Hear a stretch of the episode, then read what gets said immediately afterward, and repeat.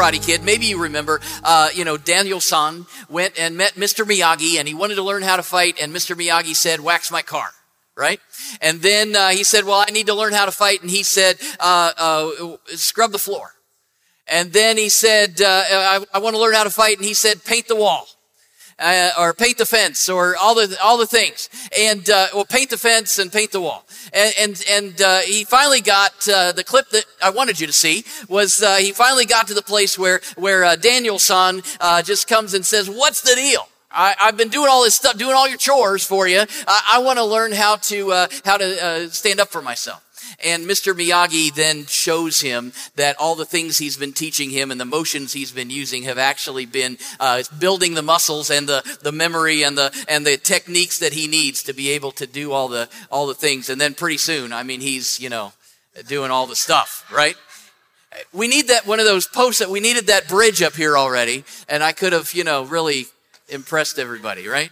I think that would have been bad. But um, anyway, uh, Mr. Miyagi, I guess, is the is the I don't know when I think of mentor, when I think of someone who is who is influenced. I don't know these these movies. Uh, uh, you could probably there's a lot of different. You got uh, Yoda and Luke Skywalker. I don't know so many others where uh, where where somebody comes and needs to be mentored, needs to be taught, needs to be influenced by someone who's already maybe further along, and uh, and and then using uh, um, using their influence to help this this other person succeed. Um, Daniel could not have done it in the Karate Kid without being influenced by his mentor, Mr. Miyagi. And, and so today I just have a question for you. Who are you influencing? And who or what is influencing you?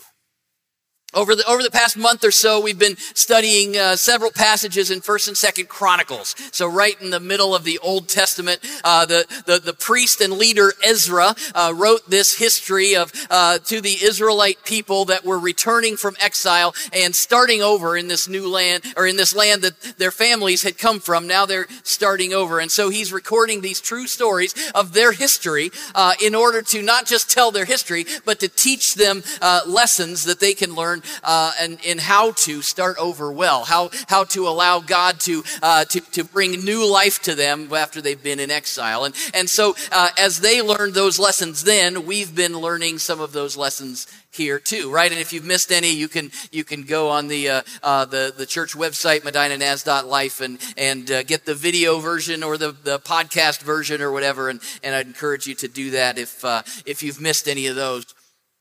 Last week, I told you uh, about Ezra's account of Jehoshaphat, one of, you know, arguably one of the best names in the Bible, uh, Jehoshaphat. And, and I told you that, that his story uh, about uh, this king Jehoshaphat spanned two wars and a bad marriage, and that we'd get to the bad marriage this week. So here we go. But it's not his marriage. Jehoshaphat didn't have a bad marriage. It was his son, Jehoram. Uh, Chronicles 18.1 says this, Now Jehoshaphat had riches and honor in abundance, and he made an alliance with Ahab through marriage. So at some point in his reign, Jehoshaphat made what seemed to be a great political move to secure an alliance with his greatest threat, the northern kingdom of Israel. Uh, and it was common then uh, to seal alliances between countries by marrying the children of the leaders, right? And so, so you're married to uh, your son's married to my daughter. Maybe we won't fight you anymore. And so, so that uh, that was kind of a common thing. And, and in this case, Jehoshaphat matched up his son Jehoram to the king of Israel's daughter, Athaliah. Okay, sounds great, sounds fine, whatever. Uh, that move didn't affect Jehoshaphat and, and his reign very much, but it, it certainly affected his son Jehoram, and it had ripple effects for generations to come. We're going to look at those effects today. See, Athaliah was the daughter of two of the most wicked people in the Old Testament, Ahab and Jezebel and Jehoshaphat had no business aligning himself with them at all. And, and so here's, here's a quick description of Ahab and Jezebel, if those, if those names don't, don't ring a bell. Uh, 1 Kings chapter 16 verses 30 to 33 describes uh, Ahab this way. Ahab, son of Omri, did more evil in the eyes of the Lord than any of those before him. He not only considered it trivial to commit the sins of Jeroboam, son of Nebat, but he also married Jezebel daughter of Ethbaal, king of the Sidonians, and began to serve Baal and worship him. He did more to arouse the anger of the Lord, the God of Israel, than did all the kings of Israel before him. I mean, this guy's no joke, right? And his wife kept up with him. Uh, uh, Ahab and Jezebel outwardly turned their backs on God. They defied him. They worshiped the fertility god Baal. Uh, and, and man, it just, Ahab did more to arouse the anger of God than anybody had before that. I mean, come on. And Jehoshaphat didn't just make friends with him. He made his son marry their daughter, connected their family, uh, his family intimately to them, and opened himself and his country to that evil influence. You have to be careful who or what you allow to influence you. I, I want us to walk through real quick. I, I think I can, can do this. We could read the next seven chapters together and then just pray and go home. Or I can just try to tell you the, the, the high, or the, the low lights, I guess, of, of, uh, of what happened as a result of Jehoshaphat's poor decision in marrying his, his son to Ahab and Jezebel's daughter. First, you need to know that God had promised King David uh, so many generations prior, had promised King David that, that his descendants would remain on the throne and, and through his family, the Messiah was going to come. 150 years later, Jehoshaphat is uh, uh, was was part of that family line. He's king. Uh, we saw last week he was a he was a, a, a great king. He um, he led the people. God worked in miraculous ways through him as he prayed the prayer. I don't we don't know what to do, but our eyes are on you. We uh, Jehoshaphat's doing doing good stuff. And so Jehoshaphat is in that family line and still David, David's descendants are on the throne. But, but when Jehoshaphat died, then, then his son Jehoram became king, which meant that his daughter-in-law, Athaliah, Ahab and Jezebel's daughter, became queen. And we see in Second Chronicles 21, Jehoshaphat's dead, Jehoram takes the throne, and, and his first act as king is to do what no Israelite king had done prior to that, but what most pagan kings uh, usually did. He killed all of his brothers so that no one would challenge him and challenge his reign and challenge his rule. He, he killed his brothers off so they couldn't come after him. So now suddenly we're with this descendants of David, right? We got and Jehoshaphat and his son Jehoram and his brothers here, but now his brothers are gone, so it's just Jehoram is is left. He's he's this the one direct descendant uh, uh, from from David. Jehoram's a wicked king. He only reigned eight years. But in those years, the country was attacked, and and and Jehoram had had a lot of sons that he could pass the uh, uh, the, the baton off to uh, after his reign. But but uh, his country was attacked uh, in his reign, and all of his sons were killed except for the youngest Ahaziah. We'll get to him in a in a few minutes. Again, God's promise to David, uh, your, uh, your blood descendants will remain on the throne. Even more than that, more important than that, the Messiah is going to come through your, uh, your family line. Well, man, we don't, uh, we don't have time for all the crazy weird stuff that, uh, that, that this story, uh, tells about. There's curses and a bowel disease. I mean, long story short, Jehoram dies. Uh, Ezra wrote mockingly in Second Chronicles 21:20 about Jehoram when he died. He, he said this: He died to no one's regret, and was buried in the city of David, but not in the tombs of the kings. So Nobody liked the wicked King Jehoram. He, he didn't even merit a kingly tomb. He died of a bowel disease. Look it up. Just where we won't go there. I guess we kind of did, but why we won't go into the detail. And and he died didn't get buried with the kings. Be that as, as, it may, ultimately, because of Jehoshaphat's poor choice in marrying Jehoram to, uh, to Ahab and Jezebel's daughter, uh, he subjected the family line to the influence of sin. And so now the monarchy of David's line and the promise of the Messiah are hanging by a thread. All hopes are pinned on Jehoram's youngest son, the only son who survived, Ahaziah. It says that Ahaziah was wicked just like his father, so we don't have a whole lot of hope there. Uh, he was killed within the first year of his reign. Ahaziah did have a few sons and nephews, but they were all uh, all young, like in the nursery young when when he died, because he only reigned for a, a little bit of time. And uh, and so in, in, instead of one of his sons becoming king, because they couldn't, because they were so small, uh, who takes charge? Athaliah. Ahab and Jezebel's daughter, the wicked, is now the wicked queen. Jehoshaphat married his son to uh, the, the, the, wicked family line of Ahab and Jezebel, and Athaliah uh, takes over. She's not from David's family line. She's not even Jewish. Uh, she, she worshiped Baal, and, and now she's in charge of all Judah. And I mean, I'm just saying, she's not a nice person, okay? Uh, when uh, chapter 22, verse 10 in Second Chronicles, when Athaliah, the mother of Ahaziah, saw that her son was dead, she proceeded to destroy the whole family, whole royal family of the house of Judah. So uh, uh, Athaliah knew that she needed to take out all of David's bloodline, and if she did, God's promises would not prevail. Uh, the, the evil one using uh, the evil family of Ahab and Jezebel, and now their daughter Athaliah, uh, fighting, literally fighting against the, the promises of God that the Messiah would come through David's line. I can't stress enough uh, the, the, the truth that your influences matter. Jehoshaphat's careless political choice led to a very precarious situation here. He opened his life and his family up to sinful, sinful influences that caused so much destruction. Who or what are you allowing to influence you? The people you hang out with, the people you listen to, the shows or the movies that you watch, the, the news channels you turn into, uh, tune into, the, the, the books that you read, the podcasts you listen to, I don't know, the YouTubers you follow, uh, the, the social media that you scroll through. Who or what are you allowing to influence you? I mean, you can, you can say that you love Jesus and you're following him, but if you're living your life surrounded by sinful influences, you won't be following him very closely. Who or what are you allowing to influence you?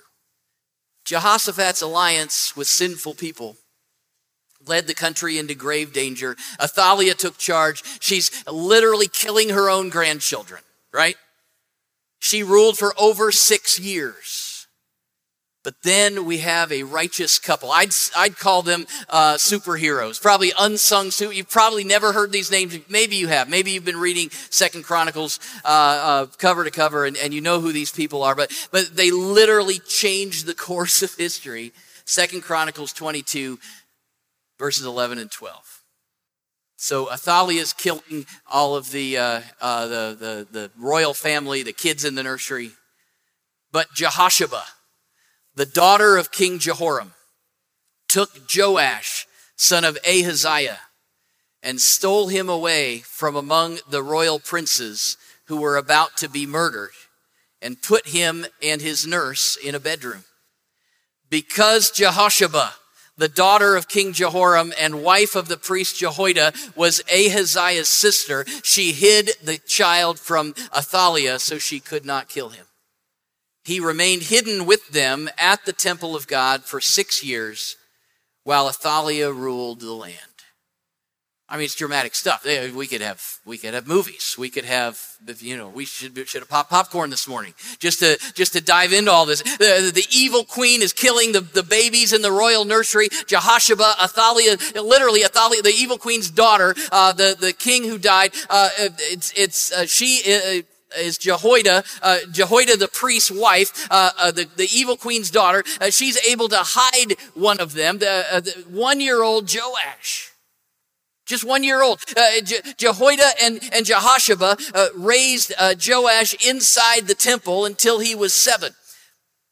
I guess they figured the evil queen wasn't going to go very close to the temple so he could hide there. I guess they were right. Uh, they saved the bloodline of David. Uh, Jehosheba and Jehoiada restored the hope of the Messiah to come through David's royal line. Uh, they, they didn't even let an evil murderous queen dissuade them from following God. They didn't allow her to influence them.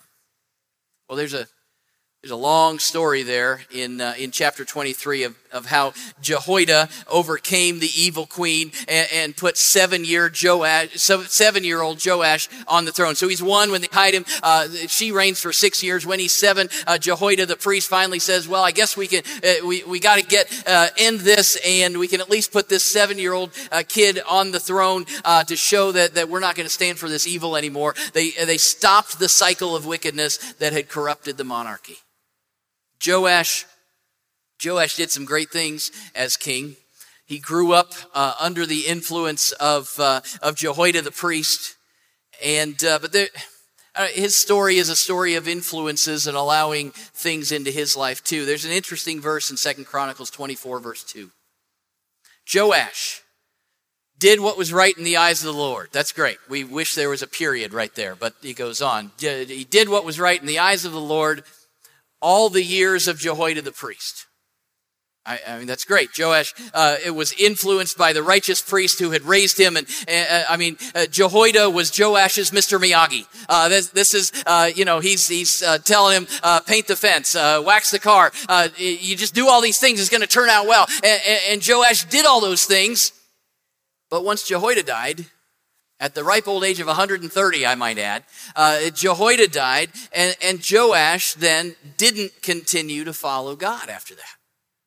Chapter 24 there lines out all of the ways that he faltered as he listened to other worldly influences who came and, and uh, advised him in ways that that uh, that he shouldn't do and and yet he did and and he ended his reign and his life badly after all the dramatic events of his life, uh, I mean, you'd kind of expect him to stand tall. And I'm sure they told the story of the evil queen and how he was rescued away from that nursery at the age of one and, and, and was raising them. I'm sure that he knew his history and, and, and Jehoiada uh, showed him and, and helped him uh, uh live a righteous life and, and lead uh, well. But as soon as Jehoiada died, Joash followed other influences.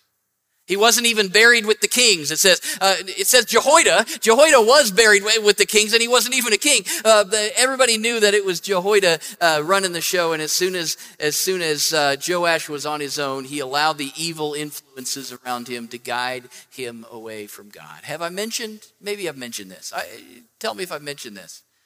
It's important to be careful who or what you allow to influence you. You will not be obedient to God and follow Him closely if you are allowing yourself to be influenced by sin. You will not be obedient to God and follow Him closely if you are not allowing yourself, if you are allowing yourself to be influenced by sin. It's, it's not just stopping the negative influences either. Uh, who or what in your life is, is speaking spiritual truth to you? Uh, what are the positive influences uh, in your life? Are you spending time in God's Word every day? Are you, are you reading uh, uh, devotional books and other resources designed to enrich your walk with Christ?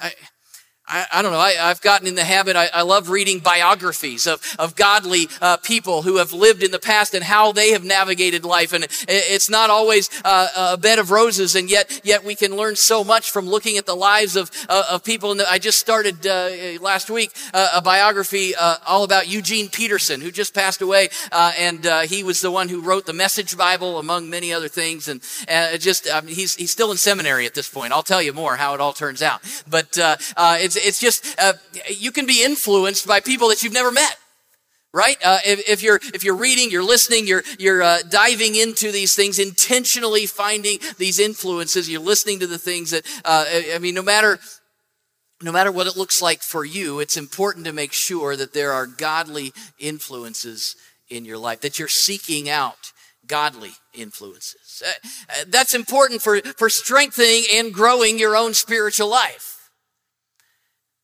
it's also important because you and I have influence on the people around us. So not only who or what is influencing you, but who are you intentionally influencing? Are you using your influence for, you're having an influence. A lot of times it's unintentional because we're, we're, uh, it just kind of happens. Are you intentionally using your influence for good? Everybody has a sphere of influence. I, I guess I like that that that phrase. Uh, a, a, circle of, of people. I mean, for the Old Testament kings, they literally had millions of people that uh, that, that they could influence uh, by the policies and procedures that they put in place. Uh, but for most of us, it's probably not millions of people. I don't know. Maybe you're that YouTuber. Maybe you're TikTok famous. I don't know what that is. Maybe maybe I don't know. Probably you have a few family members, friends coworkers, I don't know, a few friends on social media. Uh, but you have unique relationships with these people that, that nobody else has exactly your relationship with each one of these people in your life. And, and uh, through those relationships that you have, you have the ability to influence them. After the, the, the drama and the ramifications of Jehoshaphat's decision to align himself with evil, and the near disaster of David's bloodline almost being wiped out, Ezra continued to recount the stories of, of, of, more kings of the, of the southern kingdom, and he continued on through Second Chronicles. And I would expect, or I would hope anyway, that these kings would, would be of, of better character. They'd use their power and influence for God. Uh, they, they would have learned the lessons of the past of their fathers and grandfathers and great grandfathers and it actually, if, if, if we had the time and we read through uh, the next few chapters of Second Chronicles, you'd see that it's kind of underwhelming. The next few kings that Ezra tells about are, are pretty mediocre. I mean, they weren't awful, but they weren't awesome. Uh, they, they, they had all the power and influence, but they didn't use that power and influence to change anything or to change much. Combined, they reigned in Judah almost 100 years. The next three kings, almost 100 years, but they didn't really do much to sway the people toward God. The next one uh, was Amaziah. After Joash, it was Amaziah. Second Chronicles 25, verses 1 and 2. Amaziah was 25 years old when he became king. He reigned in Jerusalem 29 years. His mother's name was Jehoaddan. Uh, she was from Jerusalem. He did what was right in the eyes of the Lord, but not wholeheartedly. So Amaziah did some good things. He ended up, however, making some poor choices, uh, uh, especially in one battle that Ezra tells about. And ultimately, he he turned away from God. He he did what was right in the eyes of the Lord, but not wholeheartedly. His son was Uzziah. Uh, Chronicles 26 tells about Uzziah. Uzziah was 16 years old when he became king. He reigned in Jerusalem 52 years. His mother's name was uh, Jecholiah. She was from Jerusalem. He did what was right in the eyes of the Lord, just as his father Amaziah had done. Which was how? Not wholeheartedly. Uh, Uzziah did some good things. Uh, if we read that story, we'd see that he had, had, some anger issues. He got ticked off at God and at the priests, uh, and, uh, and and God struck him with leprosy, and he died that way. Kind of mad at God, suffering with leprosy. His son Jotham actually took over while he was still alive because of the leprosy. Second Chronicles 27 tells about Jotham. He was 25 years old when he became king. He reigned in Jerusalem 16 years. His mother's name was Jerusha, daughter of Zadok. He did what was right in the eyes of the Lord, just as his father Uzziah had done. Not wholeheartedly, right? Uh, but unlike him, he did not enter the temple of the Lord. The, the, the people, however, continued their corrupt practices. So he, he followed God, but not completely just like his father, just like his grandfather, and, and, he didn't change the people's wicked ways. It was okay with it. He didn't do anything to influence them, and they continued in their evil practices. These guys were, uh, they had the throne, they had all the potential to lead people toward God, uh, but they were never really all in, and consequently, they never influenced the nation back to God. The phrase that Ezra uses for Amaziah can be said for all of them because they were all serving just like their, their uh, predecessor had. They served God, but not wholeheartedly.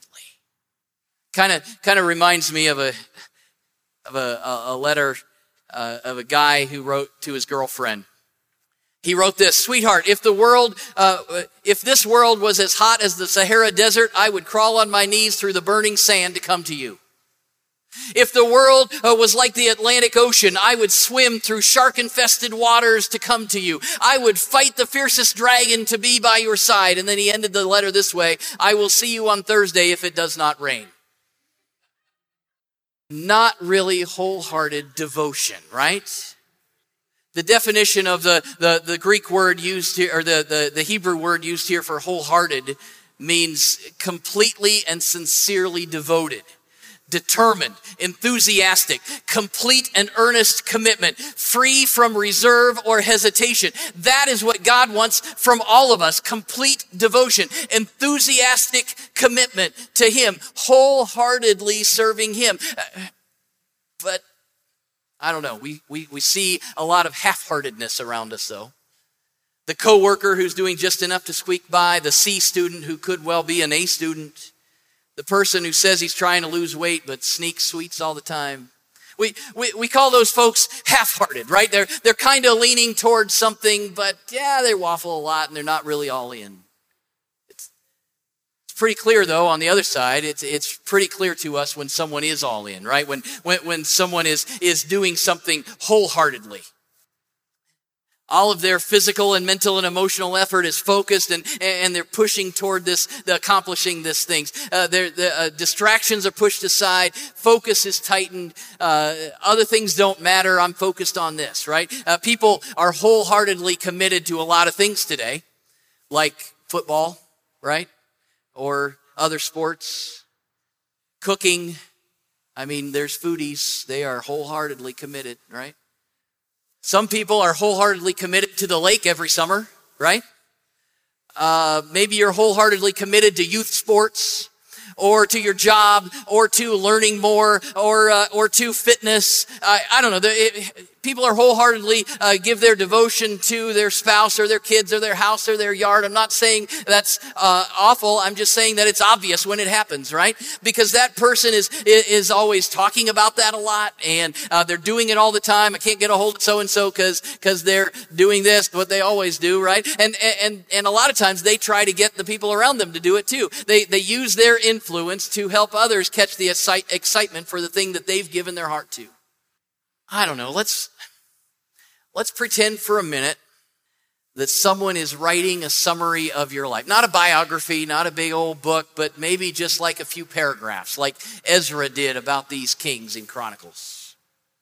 And, and they're writing this summary about your life, describing who you are, maybe what you've accomplished, what you're characterized by. I don't know, what would it say? Could it, could it honestly be written fill in your name, he or she, you did what was right in the eyes of the Lord wholeheartedly. Or maybe you fill something else in there. Uh, they, they did blank wholeheartedly. Or, I mean, maybe they, they, they were completely devoted to stamp collecting. I don't know, what, fill in whatever it is. Completely, uh, completely devoted. Their, their life was made up of watching the Indians on TV. I, hope, I hope that your sum, the summary of your life doesn't conclude with uh, he or she passed away to no one's regret. Right? We don't we don't want that uh, to be be in that. If if someone was writing to summarize your life, could they honestly write that they that you did what was right in the eyes of the Lord wholeheartedly? I, I think I think that what could be written in those paragraphs to summarize your life will have a lot to do with who or what you allow you are allowing to influence you and who you are influencing. A wholehearted commitment to God changes what you allow to influence your life and it dramatically affects how you influence others. If you are wholeheartedly uh, committed to God, we think about uh, uh, uh Jehoiada and his wife, and uh, they they were right there just like everybody else, and that evil queen and all this stuff, but but they didn't allow her to influence them. They were focused on God and what He wanted, and they saved the monarchy. Then then their influence spilled over into the lives around them, specifically the king who's ruling a wholehearted commitment to God changes what you allow to influence your life and it dramatically affects how you influence others. You'll be, you'll be so careful about what or who you allow close, uh, who you allow to speak into your life, and you'll be quick to seek out ways to influence others toward God and toward the good things of life. The, the, the stories of of these Old Testament kings, and I hope you followed it today. It's kind of crazy and kind of I don't know. I guess we could use the term hot mess probably in there. It's a lot of a lot of stuff going on. But I I think I think it's true to the text. I, I think what Ezra is teaching us is to keep asking that question. Who am I influencing?